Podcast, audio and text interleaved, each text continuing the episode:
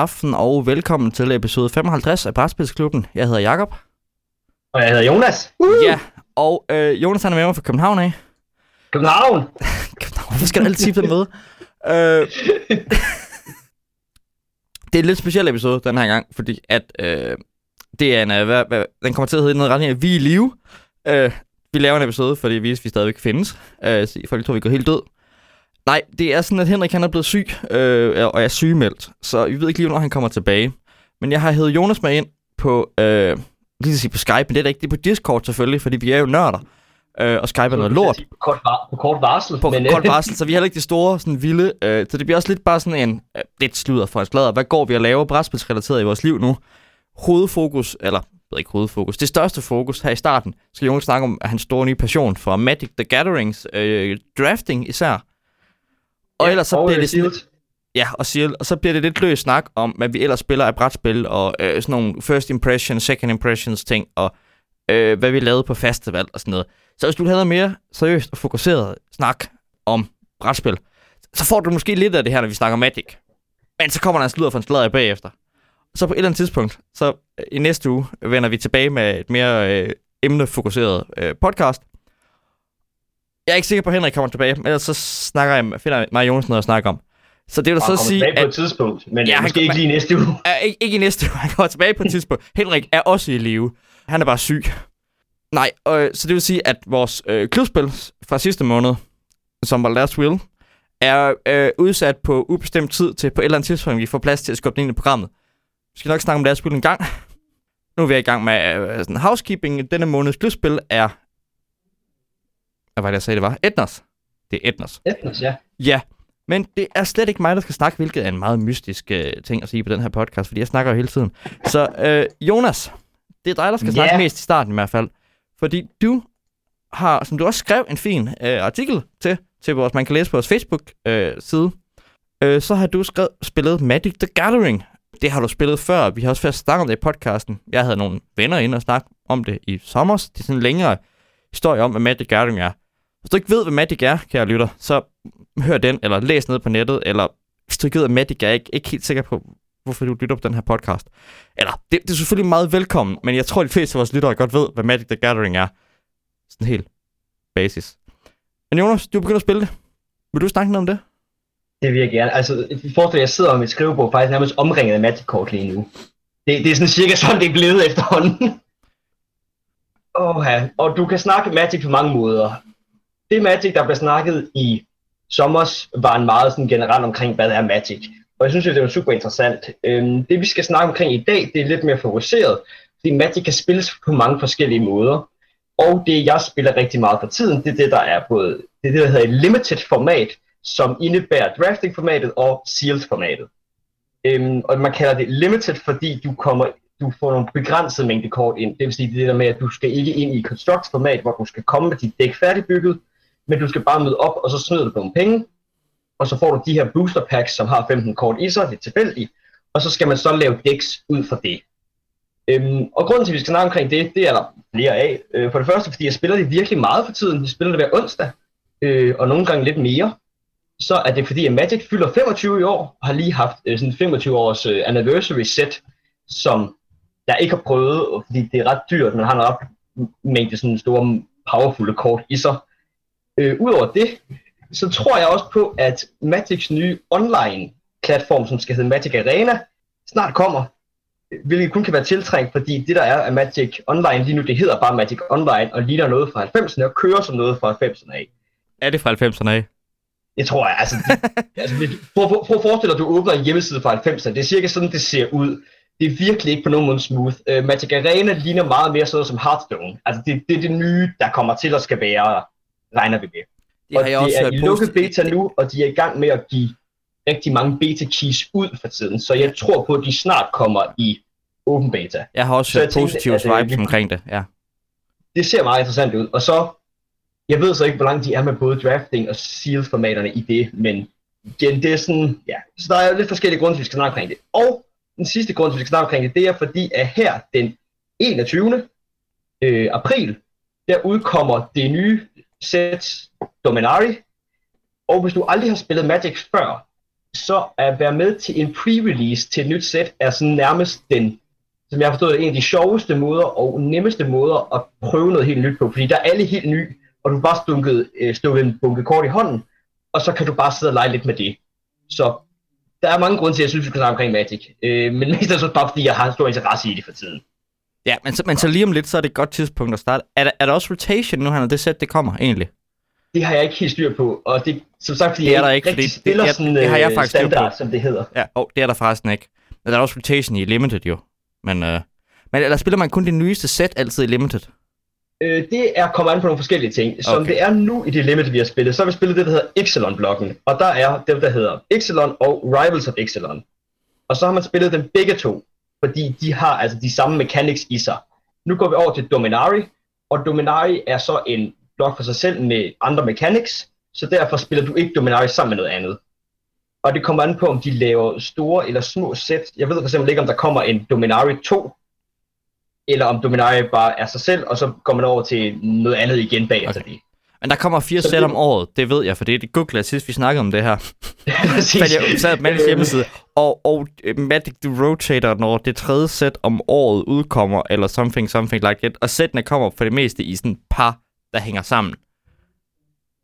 Ja, og der er nogle forskellige ting med, du kan spille Magic Limited, som er det, jeg gør. Så kan du spille Magic Standard, som er sådan de allernyeste kort.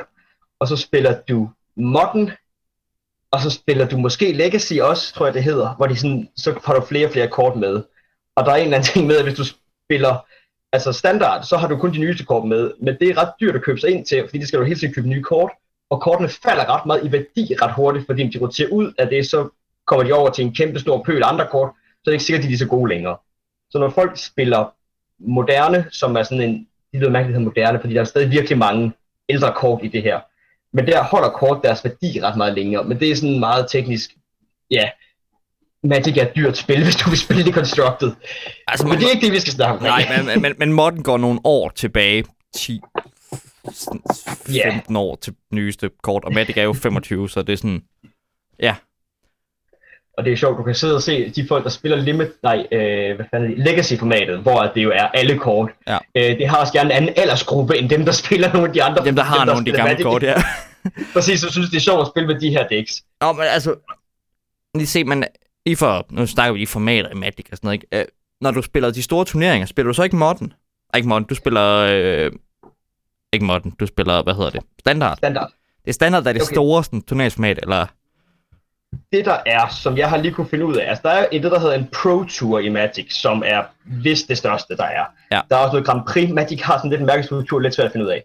Men på Pro Tour, der spiller du både for eksempel limited formater, og standard formater, og modern formater. Altså sådan, så det er faktisk en ret stor pærvilling af det her, der bliver spillet Okay. på kompetitivt højt plan. Cool. Øh, og det tror jeg også ligesom for, at du ved, at encourage folk til at spille alle de her formater, fordi der bliver ved med udvikling i alle formaterne, så længe de bliver spillet kompetitivt. Men hvad er det, du spiller sammen med dine øh, nye venner over i København? Det jeg spiller, det er drafting, og det er sealed. Øhm, og jeg tror, vi starter med at snakke sealed, fordi det er forholdsvis nemt at forklare. I sealed, der får du leveret, øh, når du møder op til det, seks booster packs. Så åbner du alle booster packsene, det er så dine kort, og så skal du så lave dæk med det. Det der så er med sealed, det er, at du har jo fem farver i Magic, og du bruger normalt kun to, måske tre af dem. Så du får en del kort, du ikke kan bruge til noget, så sealed er faktisk, det er lidt sjovt, men Sealed-formatet er faktisk et mindre, du får lavet mindre effektivt dæk i Sealed-formatet, end du gør i Drafting-formatet. Fordi i Drafting-formatet, der har du tre pakker, du åbner. Dem sætter man så rundt og vælger en af dem og sender den videre. Du kender godt Drafting, du har hørt mig snakke om det mange gange. Men fordi du kan sådan meget mere handpick, hvad for nogle kort du har, så får du faktisk noget mere effektivt dæk i Drafting, end du gør i Sealed.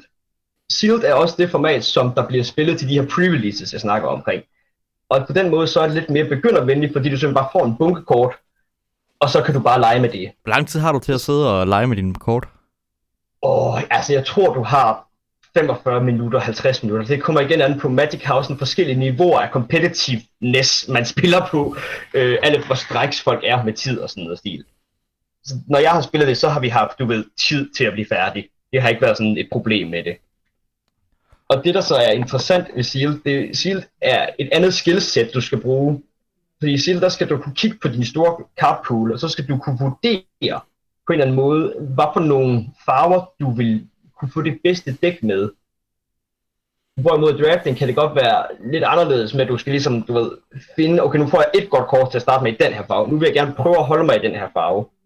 Så der er nogle ting, og da jeg så spillede, Seal, øh, jeg spillede en del Magic på festival også. Jeg har en god ven, der spiller det sammen med mig, så har spillet det en del. Han var sådan lidt, jeg kigger på mig og siger, okay, nu har jeg lavet de her to, tre farver, hvor har han, Bjarke, hvad siger du til det?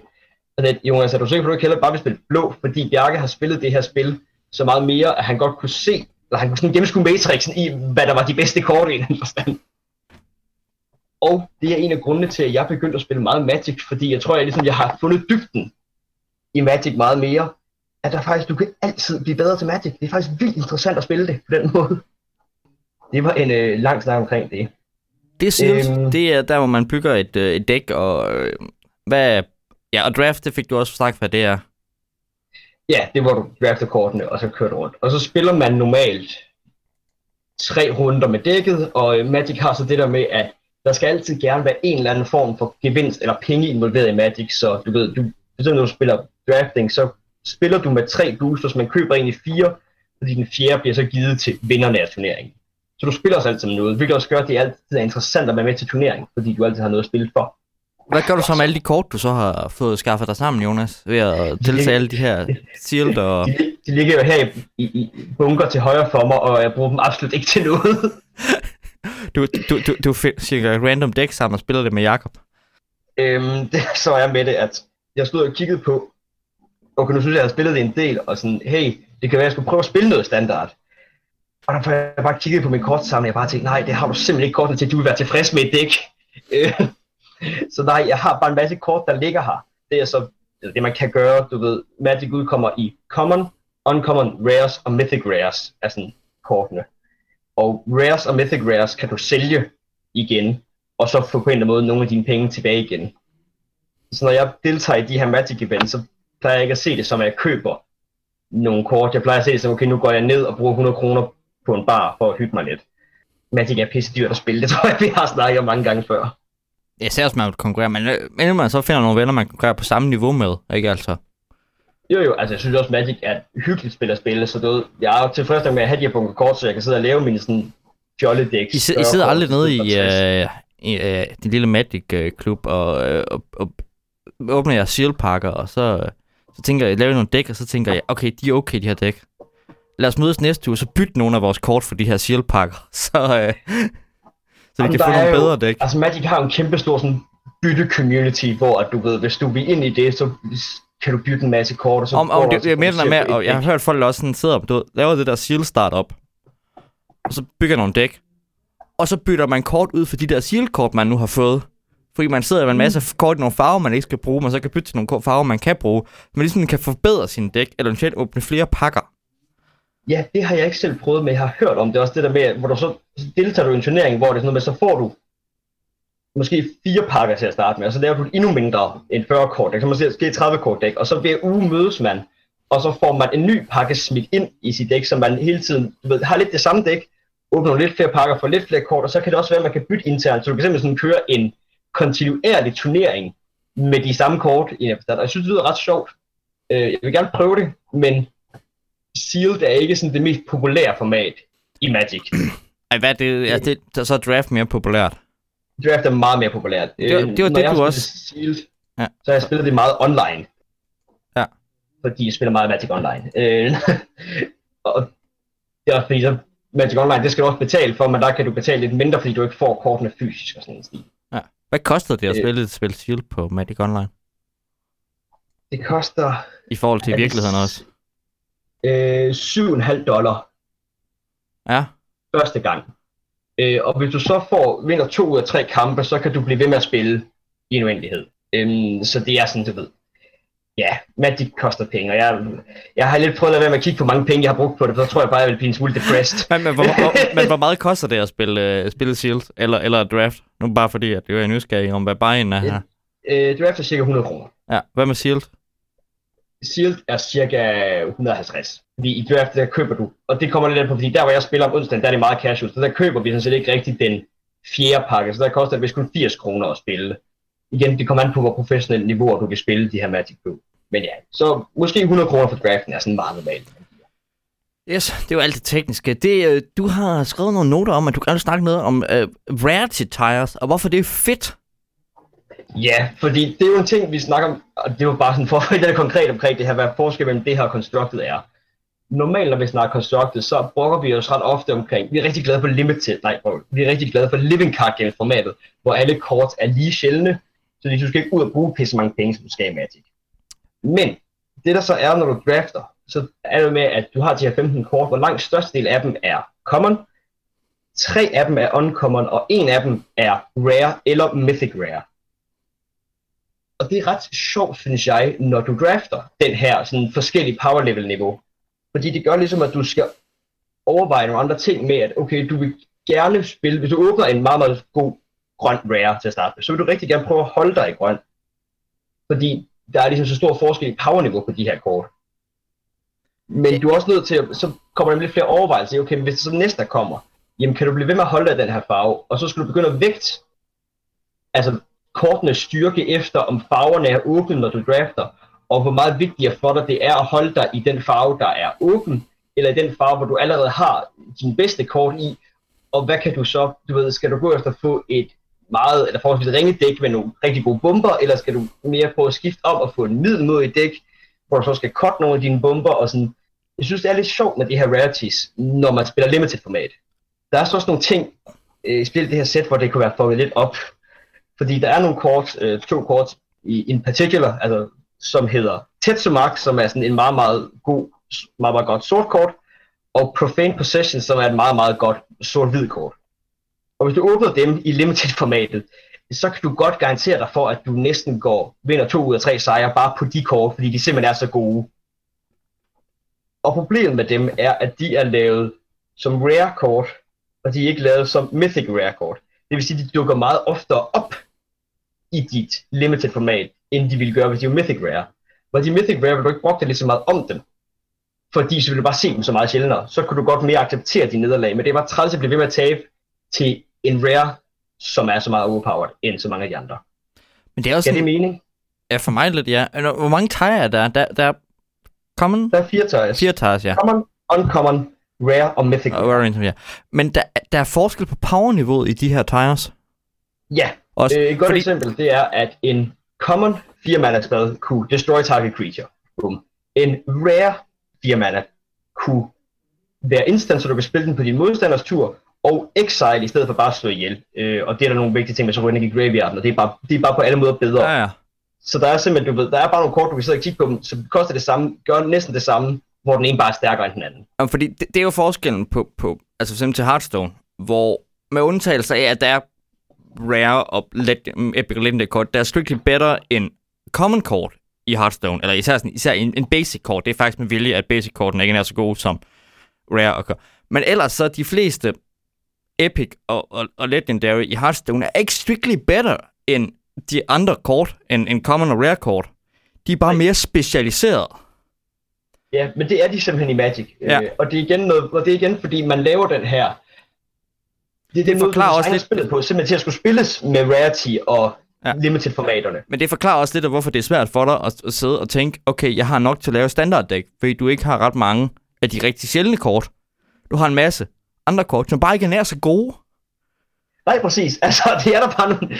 Så det der med, når jeg sidder sådan, jamen, jeg kunne sikkert lave øh, en af de ting, der kører meget, det er Merfolk for tiden i det her sæt. Så det her, jeg kan godt lave et Merfolk-dæk. Jeg har en masse uncommon, der er rigtig gode til det. Og når vent, jeg har faktisk ikke nogen af de super gode Merfolk for ja. de rares. Ja, det kan du så også lidt, altså, lidt, lidt, lidt have i Hearthstone. Der, Hearthstone kan du så gengæld crafty kort, du så mangler, hvilket også i combo, men det er jo så sværere, hvis de er uh, Legendary eller Epic, ikke? Igen, jeg kunne sikkert nok snakke meget mere omkring det her, og sådan gå mere ned i sættet, men det er måske ikke super interessant at bare sidde og høre mig snakke det sæt, jeg har spillet i en længere tid, hvis du ikke... Nej, overhovedet ikke. Jeg synes, det er meget mere sjovt at, at finde ud af, fordi du har åbenbart været ved at lave, gør din research, som det jo hedder, når man er journalist, ikke? Jonas han er journalist. Næsten i hvert fald. Lidt. Lidt. Jonas han har lavet research øh, på sådan journalistmetoden, ikke sådan videnskabsmetoden. Og han har været at prøve at finde ud af, hvad er egentlig storylinen i Magic? Ja, fordi det, det, det er lidt længere historie, fordi jeg har tænkt, specielt da vi begyndte at spille Netrunner, hvor jeg synes, at verdenen i Netrunner blev udtrykket super godt igennem kortene og artworket og flavorteksten. Hvor da jeg var yngre, der tænkte jeg, at kortene i Magic bare var sådan, om så betaler jeg to mand, så har jeg en bjørn. Og, og den er bare super evocative storytelling-mæssigt, den her bjørn. Nej vel? Øh, så det var sådan lidt, okay, men Magic er så også blevet bedre til at prøve at fortælle den her historie. Og det er noget med, at det, der har kørt i det her Exodus set, som det hedder. Det er noget med den første, der skulle man finde The Golden City, og så skulle man i Rivals of Exodus, som var den næste, slås omkring The Golden City. Og det er sådan lidt kommunikeret gennem kortene, hvordan det fungerer. Nogle af mekaniksene giver lidt navn efter, altså der er kommet en explore mechanic, som simpelthen starter for, at de skal ud prøve at finde det her, og så har man givet navn efter det. Men stadig sådan selve historien i Magic, synes jeg stadig var lidt svært at finde ud af. Og det er desværre stadig sådan, at du simpelthen skal ind på Magic hjemmeside og læse sådan storyline for en at fatte, hvad der foregår. Og hvis man nu gør det, er der så en kontinuerlig, semi-kontinuerlig univers i Magic, der giver mening? Og hvad, hvad er det univers og den... Måske ikke storyline, fordi hver sæt har sin egen lille sådan, storyline. Men hvad er universets øh, grundprincipper? Ja. Godt så. Øh, jeg kan ikke helt huske, hvad det hedder, men det, der handler omkring, der er de her planeswalkers. Fordi Magic foregår på forskellige planeter, kan man kalde det, eller planes, hvor der ligesom er. Altså det her plane, vi har været i nu, det har været et jungle-tema. Sidste planes var et egyptisk tema, så, så videre, så videre. Men der er så de her karakterer, planeswalkerne, som er dem, man følger. De har sådan et eller andet, altså, nu kalder jeg det bare lige Brotherhood. Øh, det er ikke det, det hedder, det har et andet navn, men Planeswalker Brotherhood. Og det er dem, du følger, som prøver ligesom at skabe orden i de her kaos, der er overalt på de her planes. Så det er ligesom nogle karakterer, man følger igennem længere historie. Øh, og det giver egentlig god nok mening, og så, der også, du ved, så er der faktisk en kontinuerlig historie, hvor at jamen, i sidste blok, der bliver de besejret af en meget ond planeswalker, som ligesom har splittet dem ad over det hele. Så den her blok starter med at bare følger en planeswalker, som simpelthen har glemt, hvem fanden han er, og så skal han prøve at finde ud af det igen. Så jo, der er en kontinuerlig historie i Magic, og faktisk synes jeg, at den er ret interessant og velskrevet, og mange af kortene er referencer til de historier, Jamen, så er det der er i det. Men du skal bare kende historierne, før du forstår kortene. Så er det fordi, at planeswalkerne går fra plan til plan, at det skifter, hvad for en setting du er i hele tiden, eller hvad? Præcis. Ah. Men det er også lidt, at du ved, der er sådan et kort, der hedder The, uh, the Key to the Golden City, og det er sådan, den gyldne by har sådan været tingen. Men det er bare ikke specielt, altså, fordi de kan ikke udtrykke super meget på kortene, fordi så meget billede er der heller ikke, og så meget flavortekst kan heller ikke være på de her meget komplicerede kort. Så jeg synes, det er lidt en skam, at med på den her side, at det, det fanger lidt min interesse, at okay, hvad er det Key of the Golden City? Det kan jeg så bare ikke finde ud af ved at spille spillet. Det er jeg nødt til at gå online og finde ud af. Men, men så med i forhold til, til, til Netrunner, ikke? har du det problem i Magic, at du rejser fra plan til plan hele tiden, så universet ændrer sig. Hvorimod at yeah. Netrunner ligesom har, det er det samme univers, du er i hele tiden. Du er så muligt forskellige steder i det, men der er nogle ting, der hænger sammen, ikke? Det, det er de samme karakterer, du ser igen, i hvert fald på corpsite, det er de samme corporations, du ser igen hele tiden, ikke? Så der er nogle ting, der har kontinuitet der, på en måde, som du måske ikke har i Magic, når du rejser rundt på øh, alle mulige mystiske fantasy-planer. Øh, øh ja, det, altså kontinu- kontinuiteten kommer jo fra de planeswalker, man ser gå igen og igen, og deres historie, man følger. Men, Men igen, ja, fordi du ligesom skal lære en ny setting hver gang, også lige forstå, hvad problemstillingen er her. Men er, er, så er det lidt svært at følge historien. Er, er der sådan nogle planeswalker, der går igen på nogle kort og flavortekst og sådan noget? Ja, ja. Altså en ja. af dem planeswalker, der handler meget om, det er ham, der hedder Jace, som er den klassiske blå planeswalker, som er ham, der har fået mistet sin hukommelse. Øh, så det er en, man, hvis man spiller Magic tid, så har man set ham mange steder, så man kender ham godt som Planeswalker. Og så selvfølgelig en gang, når de så kommer på de her steder, så møder de nye Planeswalkers. Øh, men Magic er jo så også en forholdsvis, hvad skal man kalde det, voksen historie, som jeg har forstået på det, så der er jo også nogle af dem, der dør. Der er ikke bare fem Planeswalkers, helt for hver farve, vel? Altså sådan. Nej, nej, øh, og mange af dem er også øh, multicolored, og øh, sådan, og altså, den her til, der har der været pirat planeswalkerne, som har været ret sjove. øh, men det er fordi pirater har været en tema, og så er der Pirat Planeswalker. Jeg har, ikke, igen, jeg har ikke helt fået læst super meget på historien, men igen, det har været nok til at fange min interesse, det de har gjort på kortene, og jeg har indset, at Magic har en mere kontinuerlig historie, end jeg oprindeligt gav det credit for. Ja. Lige fundet en podcast, der egentlig hedder sådan Magic Story, som ja. jeg tror egentlig, jeg skal til at lytte lidt til, så jeg ved, hvad fanden der foregår. At gøre din research bliver lidt dybere end journalistisk niveau. Det, det kan godt ske.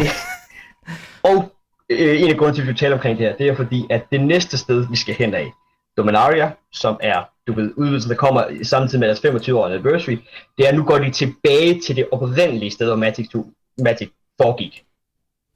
Ja. Oprindeligt så foregik Magic på en planet, der hed Dominaria, som havde mange forskellige områder i sig. Øh, det var inden ligesom det de her planeswalker, der gik fra sted til sted, sted. Nu går man sådan helt tilbage til det gamle sted, hvor de simpelthen laver øh, en mekanik, der hedder Saga Kort, som er ting, du spiller ud, og så fortæller de en form for historie. Og det er sådan en reference til noget, der er andet, der er sket i Magics univers på Dominaria. Så igen, der kommer meget fokus på at prøve at få folk interesseret i de her historier, som de har haft i gamle dage i de nye expansions. Ja, altså, du må jo tage på et tidspunkt tage alle dine uh, Magic-kort med hjem til Aarhus, og så må du prøve at sætte ned og spille noget Magic med mig. Ja, du har jo aldrig spillet Magic rigtigt, Jacob. Er det sådan, det er? Det har jeg aldrig. Jeg har aldrig givet bare endet. Det er, det, det er faktisk det. Jeg kan godt lide uh, spillet, når jeg har spillet det lidt. Det er meget sjovt. Det er fascinerende spil på mange måder, men jeg har aldrig givet at spille Creative Card Game, og det kommer jeg heller aldrig til. Nej, øh, tror jeg ikke. Altså sådan, og slet ikke i det tempo-system og sådan noget. Så nej, men det er det. Ja, og det er derfor, jeg siger sådan lidt, jamen, igen, Magic Seal eller Magic Draft er en sjov aften, du køber. Fordi jeg kan heller ikke se mig selv købe mig sådan vildt meget ind mere. Men du skal også lige være lidt ind i Magic, før det er sjovt sådan noget draft, ikke? Ja, oh my god. Eller oh my god. Da jeg, jeg prøvede jo bare at spille draft, der sådan, hey, jeg, jeg havde ikke spillet draft i et år. Noget ned. Nå, nu prøver vi det her, og det gik jo af helvede til. Men det er jo så også det, der ligesom gjorde, at jeg fik lyst til at investere så meget mere tid i Magic. Jeg begyndte at høre rigtig mange podcasts om det. Jeg begyndte sådan virkelig nørde det igen. For nu kunne jeg se, hvor dårlig jeg var til det, og hvor meget bedre jeg kunne blive til det. Har du nogle anbefalinger til, øh, hvordan bliver man god til Magic? Hvis du skal høre podcasten, der hedder Limited Resources, som øh, de hedder Limited Resources, fordi de fokuserer på limited formaterne. Øh, og det er to gamle pros. Øh, den ene af dem, han kommenterer alt Magic Pro Touren, øh, og de er sindssygt gode til at snakke omkring det. Og ret sjove, og de laver podcast hver uge. Mere du vil sige Nej, om dit jeg... øh, liv i Magic? Jeg tror, det var en meget lang snak om Magic, uden jeg egentlig sagde noget super klogt om det. Men det var oh, bare for at få igen at opfordre folk til at spille Magic, tror jeg.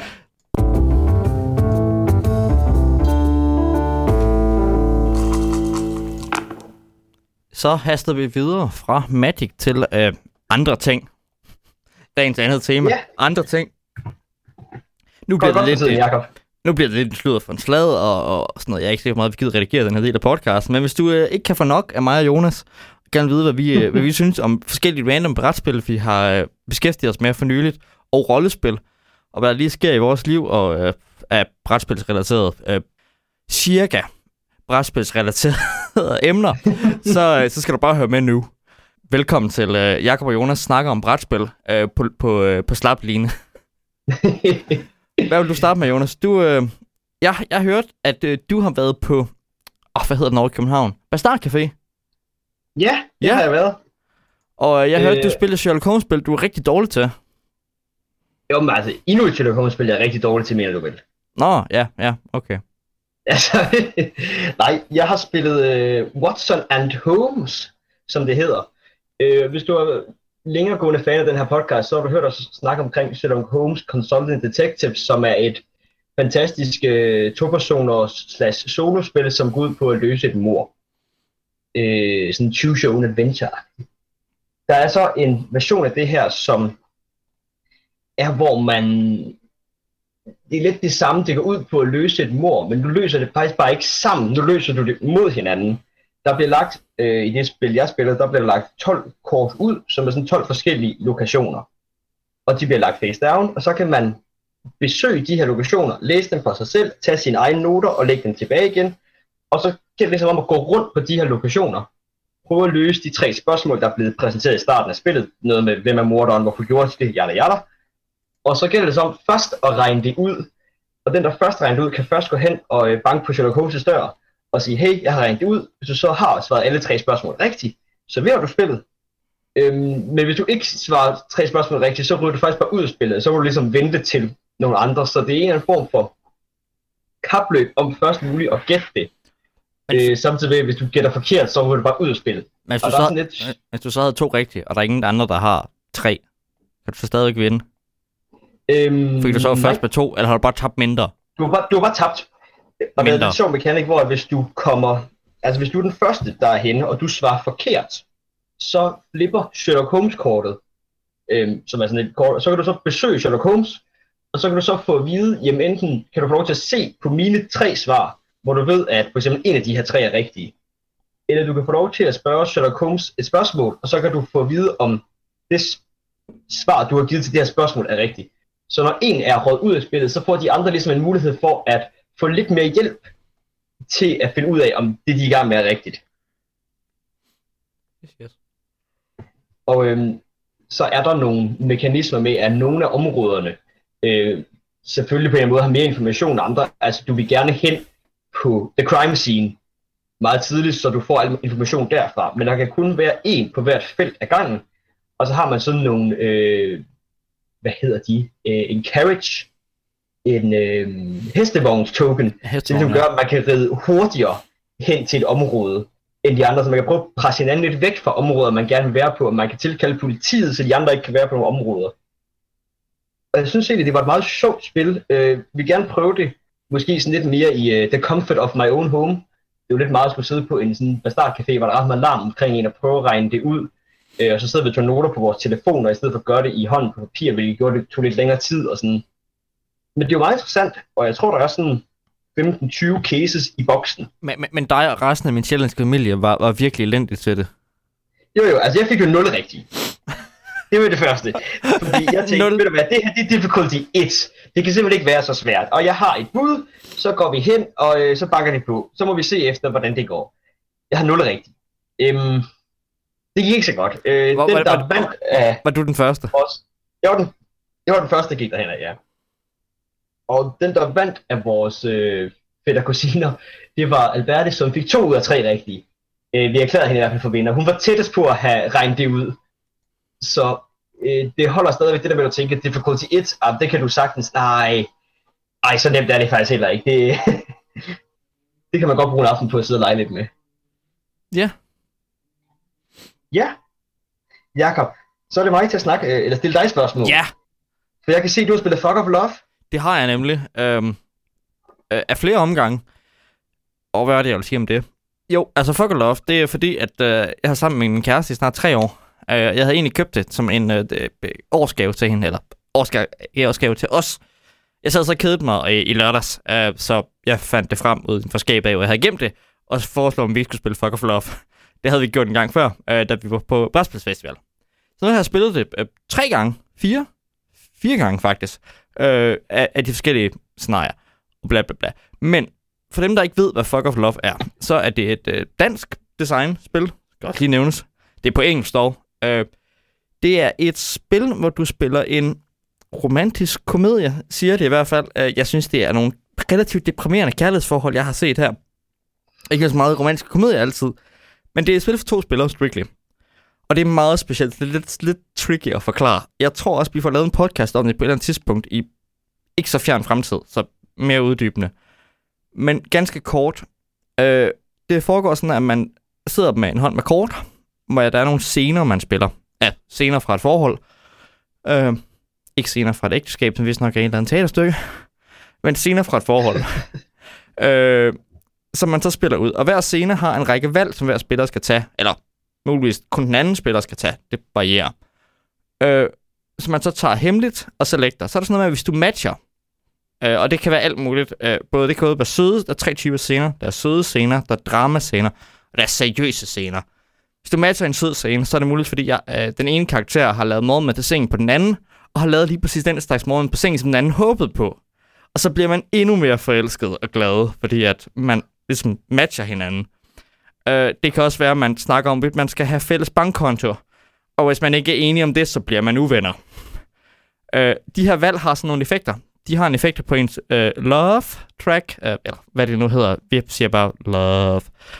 Øh, om, hvor, hvor meget love man har i sit liv, og hvor glad man er i sit liv. Og så kan det have nogle effekter på ens personlighedstokens, som bliver lagt frem og tilbage.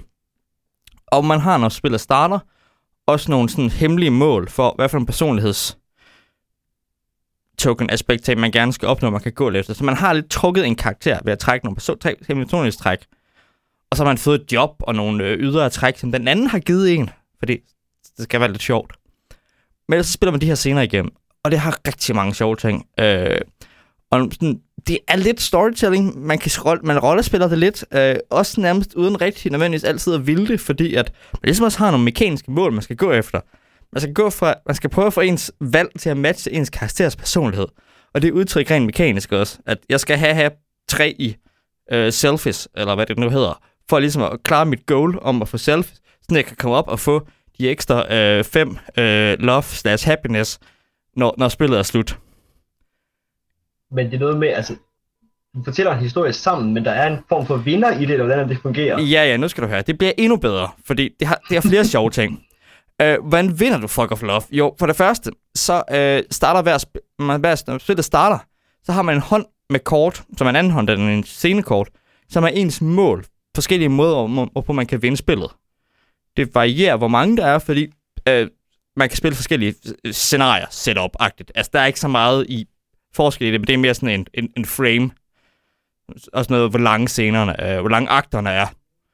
Øh, og hvad for nogle, øh, hvad de så hedder, relationship goals, som de hedder, ikke hedder, man har. Men man har en, en hånd med mål, man kan opnå.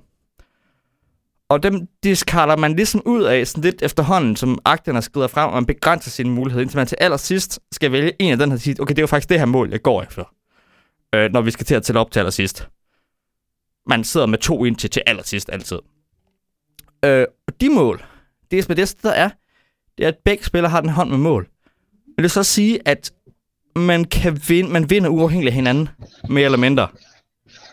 Øh, fordi vi kan godt begge to forfylde vores mål. Vi kan godt ingen af os forfylde vores mål. Eller vi kan have, at den ene af os forfylde mål, den anden ikke gør. Er nogle af de her mål, som øh, det er jo et spil om, om forhold. Så nogle af dem, udover når man spiller det ud til sidst, så kan det faktisk være, at man, være, at man slår op i nogle få af dem. Og det kan gå lidt ud af den anden chance for at vinde spillet. Øh, men den anden også øh, øh, slår op på den rigtige måde.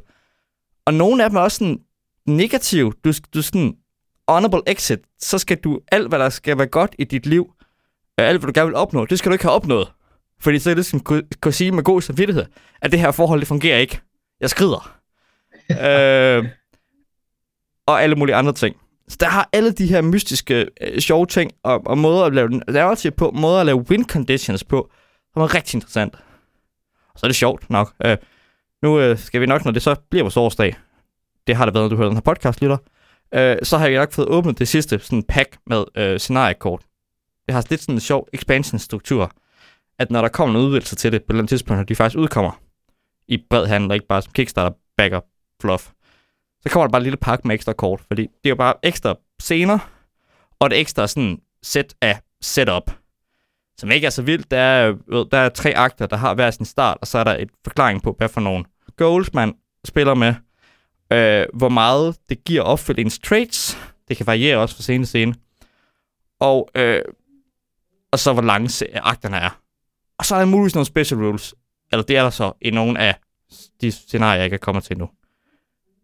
Men hvordan er det? Altså, når du først har spillet et scenarie, kan du så ikke spille det igen? Eller jo, jo, jo, jo, for der er ikke igen? så meget i det. Altså sådan, det er, du spiller med de samme kort i hver scenarie. Øh, det er det samme dæk med, med øh, de samme, de samme tre dæk med øh, scenekort, man bare spiller igennem. Et nyt scenarie okay. tilføjer lidt ekstra kort. Men det er stadigvæk sådan en, altså, øh, emergent narrative-agtigt, ikke? Altså, hvor man ligesom får spillet scenerne ud og får fortalt en historie igennem, hvad der sker i scenerne. Det er ikke rigtigt, hvordan at, jo, altså, scenariet sætter en meget, meget overordnet struktur for, hvad der skal ske. Øh, okay. Som så også kan være lidt vigtigt, for hvis du spiller de første to scenarier, øh, eller sådan intro-scenariet, det første sådan større scenarie, der kan du ikke slå op i slutningen af scenariet. De goals, der gør det, er ikke med. Hvilket sætter lidt af en tone i forhold til, at... Og de er også kortere. Så du kan også, men du kan også gå tilbage og spille det korte scenarie. Med alle kortene også, den tager skyld, fordi så specifikt er de heller ikke. Øh, og så du siger, okay, vi spiller det korte scenarie igen, fordi vi lige skal have et hurtigt spil, Fuck of Love. Okay. Så der er, der er masser af play i det, jeg kan høre dig sige. Øhm, og det er godt? Det er ganske godt, ja. Jeg er godt imponeret af det indtil videre. Øh. Og ja, hvad jeg vil sige, der, der kommer en podcast om Fuck of Love, fordi der er en meget længere udgave af den her rant omkring uh, Fuck of Love's uh, spildesign, og hvordan det bygger narrativ om, og hvad det kan bruges til, også i forhold til at lave andre former for, uh, altså rollespil, brætspil, crossover og sådan noget, som jeg lige skal tænke lidt mere over. Så der, der, der, der kommer en podcast, uh, og vi får muligvis uh, min kæreste med ind, og så en eller anden uh, nørd, øh, til at snakke om, hvordan det er at spille Fuck Love. Det kan være, at jeg skal se, om jeg kan logge ind nogen andre end mig selv og min kæreste til at spille det, sådan nogle af mine andre medværter på podcast også ved, hvad jeg snakker om. Det kan være Henrik, at vi skal have et homoseksuelt forhold. Det kan du også nemt. Øh, Vi kan også bare have et, øh, hvad hedder det, øh, heteroseksuelt forhold. Der er ikke noget problem. Du, øh, selv, ja, selvom, jeg, selv, jeg, tror, Henrik og jeg ville, have godt af at have et homoseksuelt Øh, forhold. øh, øh, selvom at, øh, hvad hedder det, at Fuck Love spiller man i, øh, man spiller øh, rød og blå team, så er der ikke noget kønsbestemt. Man kan bare flippe over, så at øh, rød team er en, øh, er en kvinde, og blå team er en mand, fordi at kønsroller og farver er totalt, totalt arbitrært og historisk bestemte.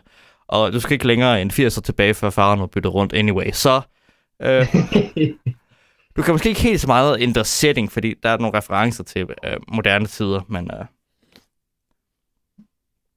Ja. ja, det var lang om... Øh, jeg ved ikke, om det var for langt. Det var en meget intens, intens fuck of love.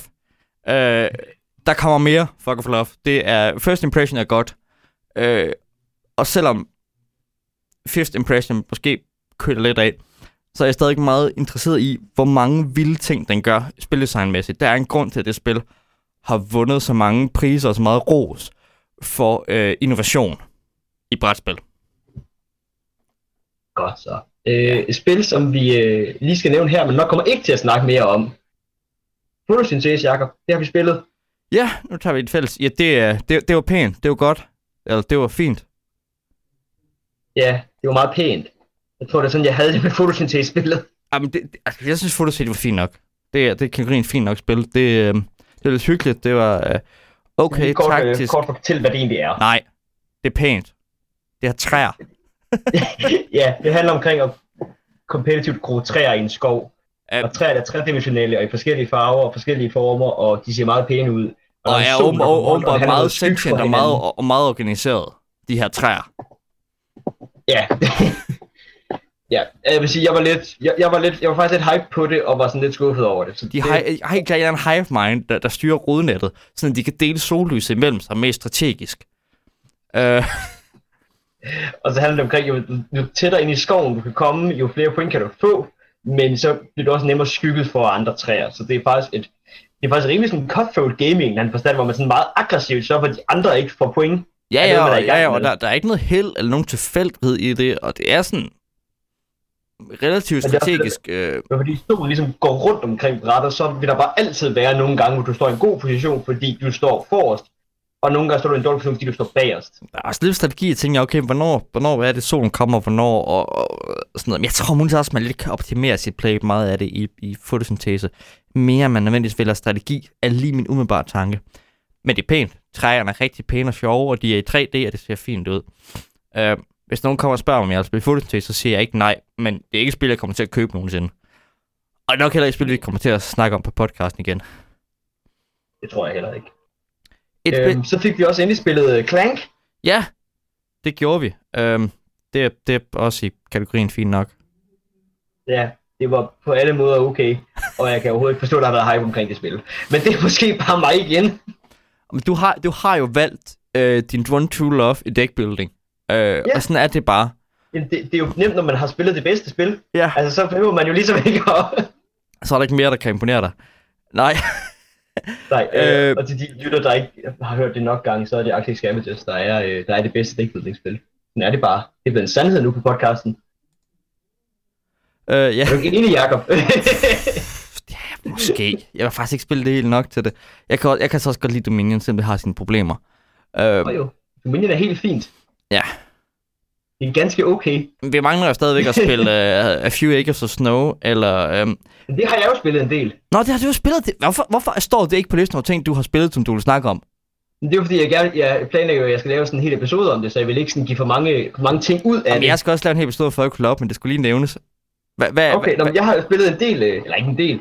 Øh, min kære ven Ole, øh, som bor her i København, han har A Few Acres of Snow, som, hvis du ikke ved, hvad det er, så er det et deck building wargame, som tager et par timer at spille igennem. Og, og grunden til, at jeg også måske ikke har snakket om det, er, fordi nu er jeg blevet berøringsangst for at snakke om wargames. Vi har fået Henrik med på podcasten.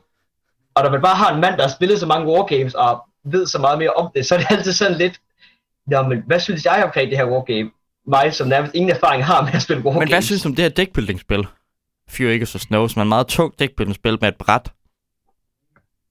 Altså, så meget deckbuilding synes jeg måske heller ikke, der er over det. Altså, fordi, jo, der er en dækbuilding mekanik men når du tager nogle områder, så kommer de her områder i dit dæk, og du skal bruge områderne til at bevæge dig rundt her, og du skal hyre nogle soldater, der skal i dit dæk. Men det er en meget anderledes måde at spille dækbuilding på, end du tænker klassisk dækbuilding. Fordi det er ligesom om, at du ved, der er mange spil, hvor deckbuilding er blevet en ekstra mekanik, man har smidt på. Uh, City of Remnants for eksempel, som også er et area control game, der har en deckbuilding mekanik. Men det vil jeg først og fremmest kalde et area control game. Lidt på samme måde vil jeg nok sige, at jeg synes, at Few Acres of Snow er et area control game, der har en deckbuilding mekanik, mere end omvendt. Jeg havde helt glemt Men- City of Remnants. Det skal vi spille en gang med flere end to spillere. Ja, jeg har jo spillet det nogle gange. Ja. Øh, det er også ret sjovt egentlig.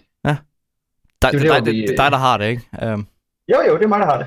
jeg, jeg, jeg jeg- spillede en, jeg jeg- spillede jeg- en gang sammen med dig, to spillere. Der tog du min klub, og jeg var sur. Øh, Jamen, og kunne ikke tage den tilbage. øh, og sådan lige til lytteren, City of Remnants er sådan et area control game, hvor man starter i sådan, spiller i sådan en futuristisk cyberpunk-verden, hvor du spiller øh, street gangs, hvor man sådan skal opbygge nogle områder, men når du bygger områder, så kan de også bare blive overtaget af de andre. Ja. Så det er sådan noget, ja, area Ja, ja, control, samtidig med at du bygger op og har et deckbuilding element. Det er ikke særlig meget deckbuilding. Det er mere sådan noget med, at når du køber nye folk og equipment, så kommer det ind i et dæk. Du så trækker de fem øverste kort fra, når du kommer i kamp. Altså, det er ikke sådan rigtigt, du roterer igennem dækket og bruger dækket til at bygge mere op med. Så vidt jeg husker. Eller husker jeg helt Nej. forkert? Jamen, det er rigtigt nok, øh, og det er sådan, det er faktisk også et ret blodigt spil i den forstand, Ja. at så når du spiller Game of Thrones-spillet, hvor når du taber en kamp, så trækker de folk sig bare lidt tilbage.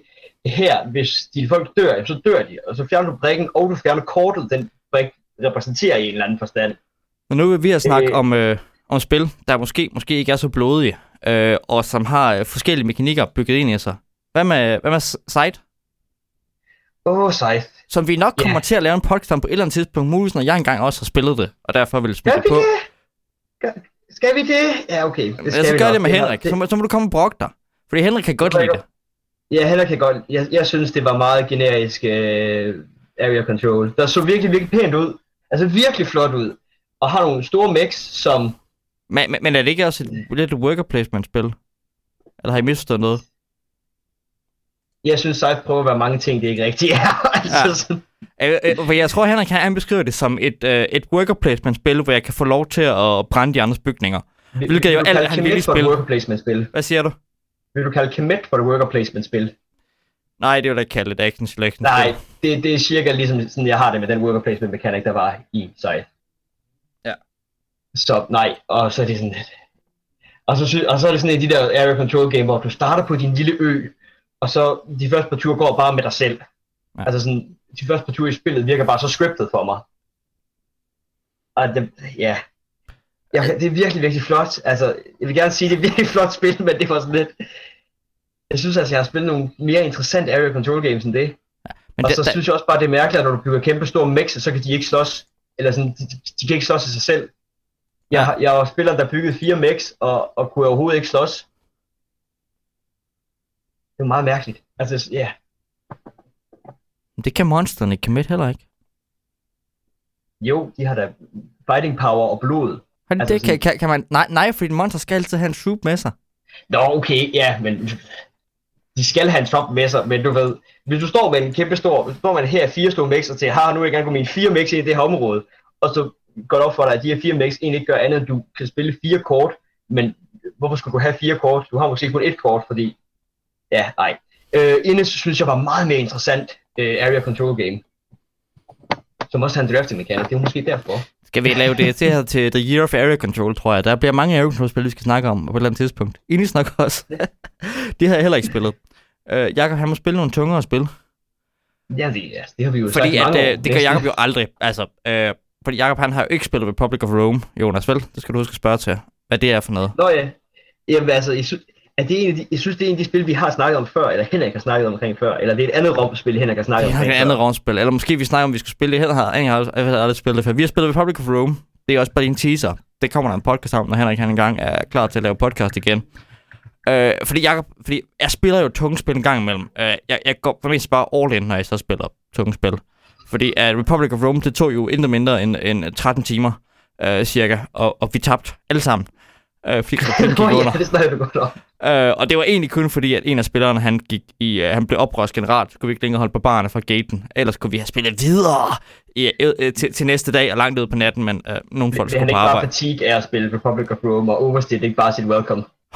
Ja, altså det der faktisk lidt er problemet også, det er så langt. Det, det har nogle rigtig sjove ting, og vi kommer til at snakke om det. Det er en, den er planlagt special på et tidspunkt. Øh, som er et spil, hvor du spiller politiske fraktioner i Roms øh, senat i republikens tid. Og det går over sådan noget 150 års historie, så det er fandme grand, ikke? Altså sådan, så er det fra 90, så det er pissegrimt. Øh, for det er jo krigsspillere fra 90, så det, det er pissegrimt. Det har, øh, det har nogle små... Øh, men, men, men, du, ved, nogle folk, for mig, kan godt vente til, sådan, sådan ser det bare ud. Øh, der er bare nogle, nogle, nogle, nogle små papbrikker med tegninger på, og sådan nogle små kort med tegninger, der er en, og sådan nogle stats. Øh, men, men det hele spillet er i at snakke. Det er de her alliancer, det her med, at man kan stemme og lave hinanden ned. Og fantastisk også, fordi at selvom vi spillede fem spillere på et tidspunkt, hvor to af os kunne stemme de andre tre. Øh, og så kan vi sætte ned i alt, øh, i alt hvad der kommer op i senatet, med, basically, indtil de så begynder at øh, prøve på at slå os ihjel, fordi det kan man også. Alle mulige weird ting. Det fortæller sådan en kæmpe grand story. Det kørt meget i tomgang øh, meget af tiden, at der er sådan, okay, hvad sker der egentlig her? Vi mangler noget progression fremad mod øh, spillet. Jeg snakker også med Henrik om, at det kunne være sådan, Public of Rome kunne være et godt spil, hvis, der, hvis man kunne lave en udgave af det, der spillede på 6 timer. Fordi vi nåede jo vel og mærket ind i middel, midten af Middle Republic, da det så gik galt for os. Det vil sige midten af anden fase, og spillet har tre faser. Der er også en Late Republic, man kan komme ind i. Øh, det, det, det, var meget sjovt og meget interessant, men det kunne godt have været lidt tightere det var meget sjovt meget interessant, men det var som om, at alt det, vi, altså, det var sjovt at spille det, og, og integrere mekanikkerne. Det var bare som om, at der var ingen af os, der i, i, i hele Early Republic-fasen var overhovedet var tæt på at vinde. uh, altså sådan, nej, nej, der er ingen af os, der sidder og kunne lave play for at vinde. Hv- Hvis det kunne slutte en gang til First Early Republic, uh, lidt, altså ja, ja, det, det, det, det fedt skal kortes af lidt. Men vi kommer til at lave en podcast om uh, Republic of Rome, når Henrik engang er klar igen. Og den bliver sikkert også lang. Uh, måske ikke helt lang som Virgin Queen uh, episode, men den bliver lang. Det var altså en god podcast, vil jeg sige. Det, det fik mig faktisk virkelig meget lyst til at prøve at spille Virgin Queen. Virgin Queen er også et spil med rigtig meget crunch. Øh, og det er Republic of Rome den måde faktisk ikke. Det er egentlig mange måder relativt simpelt. Og det er egentlig også, altså det er også semi-kooperativt, fordi at, som sagt, vi tabte alle sammen. Fordi republikken faldt. Fordi der er nogle ting, man skal gøre for at holde republikken i gang. Øh, så man skal egentlig samarbejde om at, at, du ved, at, at sørge for, at folket er til, altså man kan tabe, hvis øh, folket gør oprør, eller øh, barbaren invaderer. Så Er taber det du. lidt ligesom øh, Archipelago? Ja, øh, lidt på den måde. Mere sådan, at du faktisk bare, altså, du er, du er ledelsen af Rom, så du skal i, i samarbejde blive enige om, hvordan du al- allokerer de ressourcer, du nu har til at løse forskellige ting. Eller hvem der lige bidrager fra sin personlige funding til at holde et cirkus, øh, eller et andet stort gladiator-event, sådan at folket bliver mindre utilfredse. Eller hvem det er bedst at vælge til senator, fordi vi skal muligvis have en, der faktisk har en folkelig popularitet. Ikke senator, øh, konsul, så han kan holde en god tale øh, i, i årets slutning selvom vi måske kan lyst til at give det helt, give den konsulmagt til spilleren, fordi at hans karakter der så får, og man har flere karakterer, det er en længere historie. Det er en meget sjovt storytelling. Jeg havde rigtig sjovt med at spille Republic of Rome. Vi kan godt på at finde frem igen, og så spille sådan et setup, hvor man starter et eller andet sted i Middle Republic, fordi det er også lavet. Uh, det er rigtig sjovt. Det er rigtig sjovt at sidde og være den onde alliance uh, indtil min... Uh, det, det, i rigtig god Grand Wargame-stil, så er det sådan et spil, der laver war stories om, hvordan jeg blev backstabbet af min alliancepartner, fordi han fik sensormagten, og så fik han øh, anklaget min øh, ledende politiker for korruption og smidt ham ud for den tragiske klip. Det er svin. Al- altså ham. Jeg insisterede endda på, at han skulle have sensormagten, fordi det var jo vores aftale. Så vendte han den mod mig. Jeg stolede kun lidt på ham resten af spillet. Hvad, vi har heller aldrig for spillet Rex, har vi. Nej, Men øh, øh, apropos hvad? Apropos politik og, øh, og alliancer. På sådan store alliancespil og sådan. Nej, det er jo slet ikke nær så stort, men det, men det, det, det kommer en gang. Øh, Rex er på øh, to, to playlisten for i år. Det kommer til at ske. Det har mig og Henrik øh, øh besluttet. Eller... Jeg kommer jo også hjem på et tidspunkt, så, ja. så er vi i hvert fald tre mand. Så kan vi ja. begynde at spille nogle flere. ja, vi kan stadig ikke spille Rex, men... Øh, Ej, det skal vi nok. Så har vi venner. Så har vi venner. Du har jo venner, ikke også, Jacob? Jeg har venner. Jeg har også venner, der faktisk kunne på at spille Rex, men i hvert fald en enkelt eller to. Ja, det skal vi øh, øh, Udover dig og Henrik. Åh, ja. Nå, er der andet, du har... Øh? Øhm, jeg sad og tænkte på, jeg har spillet, øh, det sidste jeg lige vil nævne, jeg har spillet Pandemic Rising Tide. Har du ikke også spillet det? Jo, det har jeg. Og øhm, jeg kommer snart til at spille mere af det. Øhm, det har jeg. Det er meget sjovt. Du, du fik det spillet. Hvad synes du om det? Jeg fik det spillet, ja. Og jeg, jeg vil sige, vi, vi misforstod nogle reglerne sådan til at starte med. Øh, Pandemic Rising Tide er Pandemic-spillet. Bare du skal, hvad, du skal sørge for, at Holland ikke bliver oversvømmet. Ja, du spiller sådan Holland i sådan et eller andet øh, ikke specificeret øh, øh, 1900-tallet. øh, tidlig 1900-tal. Og skal sørge for, at landet ikke bliver oversvømmet, mens du øh, bygger dæmninger og dræner og, og, og prøver at få de store øh, hollandske øh, dræningsværfsystemer øh, op at køre. Jeg vil sige, som en mand, der synes, jeg har spillet nok Pandemic, øh, var jeg faktisk meget imponeret over det. Ja. Og var sådan lidt, åh, oh, jeg vil du faktisk kunne lide Pandemic, men synes lige, du kunne godt bruge en nyere version af det. Ja, så kan jeg faktisk godt se, at det her, det er det, er det du leder efter. Ja. Det virker faktisk meget spændende. Jamen, øh, nu tror jeg ikke, min, min kæreste hører den her podcast, øh, men jeg har jo købt det til en fødselsgave. øh, ah, så det er derfor, du kommer til at spille det noget mere. Så jeg kommer til at spille noget mere, øh, og hun fødselsdag i næste uge. Og jeg tror ikke, hun følger med. Øh, så, så ellers så har jeg lige spoilet hendes gave. Øh, nej, øh, ja, så det, det, altså, jeg, jeg spillede det også på Brætspil Festival sammen med hende. Og jeg synes det, og hun synes det var sjovt, så hun har ønsket sig det. Og jeg synes det er sjovt, at jeg godt ville, du ved, købe det til hende give hende det og spille det med hende. Øh, så det er meget hyggeligt. Uh, pandemic uh, variant. Bedre end Pandemic. Uh, lidt mere komplekst også. Og med nogle ja. sjove, me- sjove mekanikker om, hvordan at vandet det kan stakke op og flow rundt, som er egentlig ret intuitivt, at man får styr på dem, ikke? At der kan være overflow. Øh, og, og, stationer. Ja, ja, og du både kan pumpe ud, og så kan du bygge dæmninger op. Der er egentlig både en plus- og en minus-stadie. Der ikke bare er 0 sygdom eller 3 sygdomme, ikke? Ja, det er jo det, der sådan, for jeg godt huske, at jeg så spillet, det var sådan et, det der bare meget med Pandemic, det er meget tydeligt, når Pandemic er ved at gå galt. Sådan tre cubes eksploderer det, så du skal derhen af. Men det er også lidt, okay, jamen vi kan godt have lidt vand nogle steder, fordi så virker vores pumpestationer. Så skal vi dæmme nogle ting ind, men vi skal også sørge for, at vores pumpestationer kan nå hen til nogle områder. Sådan. Det var ikke lige så klart, hvad det var. Jeg kan fortælle dig, det kan gå virkelig galt virkelig hurtigt. Når man har tænkt, at, at, at, øh, at her er alting jo fint. Man har ikke lige opdaget, at i et af sine områder, der er der ved at blive tør for dæmninger. Og når der så begynder at blive trukket, altså, og så kommer det der øh, flot kart, øh, som gør, at der sker en masse ting på én gang. Og det er bare bliver trukket ned i det område, hvor der var ved at tør for dæmninger. Så bryder alle dæmningerne ned, og så et kæmpe område lige pludselig overflowet, og vand begynder at løbe ud og rundt omkring det, og sådan, fuck. Men det er også lidt sjovt, fordi du ved, når du så kurerer en sygdom i det her spil, så hvad fanden er det, du bygger en eller anden form for du, stor bygning du, du, til at hjælpe dig i en komponent til det store dræningsanlæg, øh, de er ikke alle sammen lige stærke nødvendigvis, men de gør, de gør nogle ting. To af de gør nogle forskellige ting, ja, øh, som det, er det, ret den, sjovt. Den, den ene er med sådan permanent, og de tre andre tror jeg gør noget specifikt i det område, de hører til. Øh, ja. Som der er noget med at fjerne cubes, eller øh, vandcubes, eller bygge dæmninger op, ja. En af dem bygger bare sådan en kæmpe stor dæmning, som ligesom sådan, okay, nu er det her område, som har været hav, øh, det kan du godt begynde at dræne nu. Ja, det er nok den bedste, hvor du, hvor du kan dræne øh, øh, Sydsøen, Sydhavet. Nå, Jakob, jeg tror, vi har snakket øh, længe om meget forskelligt. Ja, jeg har slet ikke øh, snakket om, øh, jeg spiller rollespil og sådan noget, men det... Øh, Nå ja, det står også på listen. Ja, ja, ja, ja. Nej, men det er jo ikke så vigtigt. Øh, jeg, jeg spiller, hvad er det for tid? Jeg spiller Genesis øh, rollespil lidt en gang imellem. Øh, har ikke rigtig gjort Nå, så meget. Ja. Vi har ikke snakket om, vi lavede på festival, øh, men det er nok heller ikke så relevant. Jeg spillede, jeg var i en pandemic turnering. Ja. Var det godt? Det var, det var ret sjovt. Øhm, det der var med det, det var bare, at Altså, det var på den måde, forstand, at du alle sammen sætter, spiller det samme setup, og så gælder om først Det, det er sådan, de fungerer. Ja. Øhm, det vil sige, det der egentlig gjorde spillet sjovt for mig, det var, at der var tid på, hvor lang tid du må, du må bruge for sådan, tror jeg, 40 sekunder på at tage en beslutning på en tur, og så skulle du videre.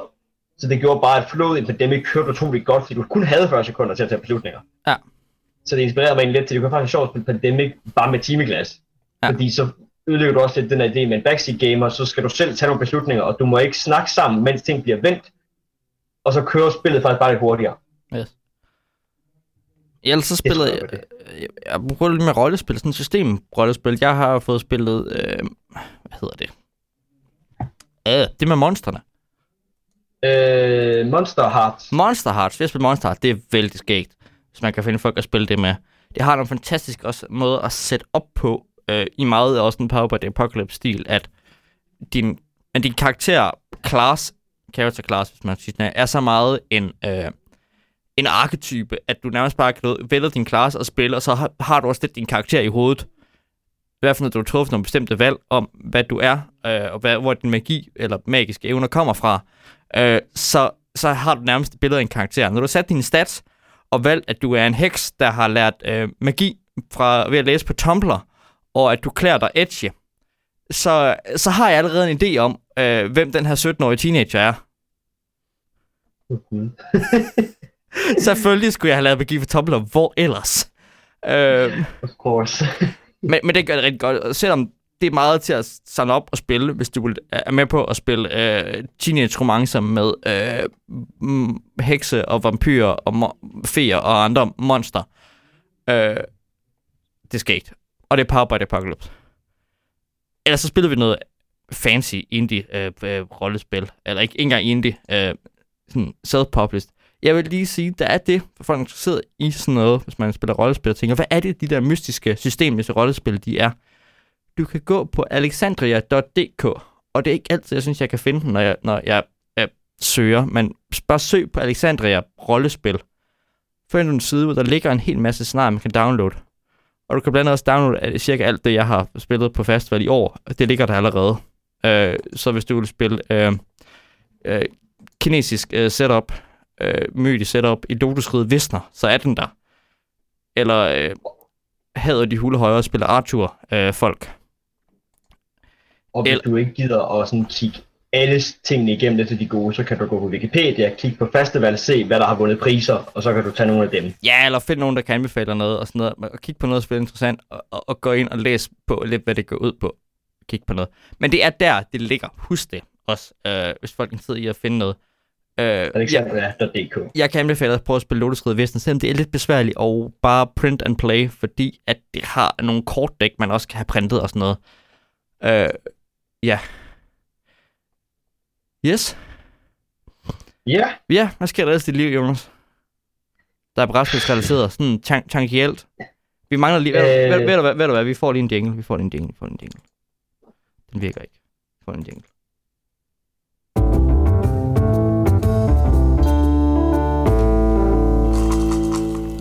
Fordi jeg har en ting, der er meget løst relateret til brætspil. Eller, en ting der... Ja. Jeg er begyndt at, øh, med lidt hjælp fra en ven at prøve at lære at kode lidt. Øh, lige nu sidder jeg og koder i Python, og jeg er, har næsten en øh, færdig pass and play udgave af Dominion klar. Åh, oh, sjovt. Øh, uden grafik, og den kører i, øh, i altså i, i, i, i, i command ting. Men øh, vi kan snart, jeg kan snart spille Dominion pass and play, øh, som jeg selv har scriptet. Det var sjovt. Der er ikke nogen AI, men øh, Nej, nej, men altså. Altså lige nu, lige, nu, lige nu, der kan du godt komme hen til mig, og så kan vi spille Dominion på, på min computer i, i mit uh, pass and play script. Uh, vi skal bare lige have et meget et, et, et bestemt udvalgt af kort, fordi jeg er ikke færdig med at, at, at scripte alle special effects for kortene. det var sjovt. Jeg vil sige, det eneste øhm, sådan præferien relateret til øh, brætspil, det er begyndt at høre øh, lydbogen Dune.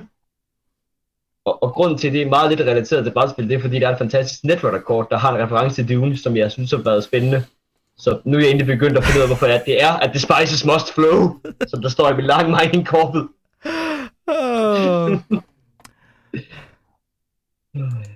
Ellers tror jeg, at jeg siger tak for i dag til vores lyttere. Muligt ikke til Jonas, det er, at vi lige hænger fem minutter mere på, øh, på, på, på kavlet her. Tak fordi, at øh, du hørte med her til og hørt Jakob og Jonas snakke øh, om løs og fast om brætspil. Det var Brætspil på Stenderette. Det er det, Jakob, der snakker. Og det her det er Jonas, der lytter. Ja, du snakker også. Du snakkede meget, da du... Men nu lige lytter jeg jo, så nu er jeg Ja, Jonas, der ja. lytter. Vi får lige en, uh, en outro. Uh, find os på Facebook. Vi lever stadigvæk. Også Henrik. ja, det er det nu. Altså, Henrik lever lidt nu. Ja, ja. Hvad de siger i Dune, Jonas? Um, I must not let fear overtake me. Fear is the little dead that... Åh, oh, hvad er det, Benny Gazzara der? Ben Jerry siger en helvedes masse ting.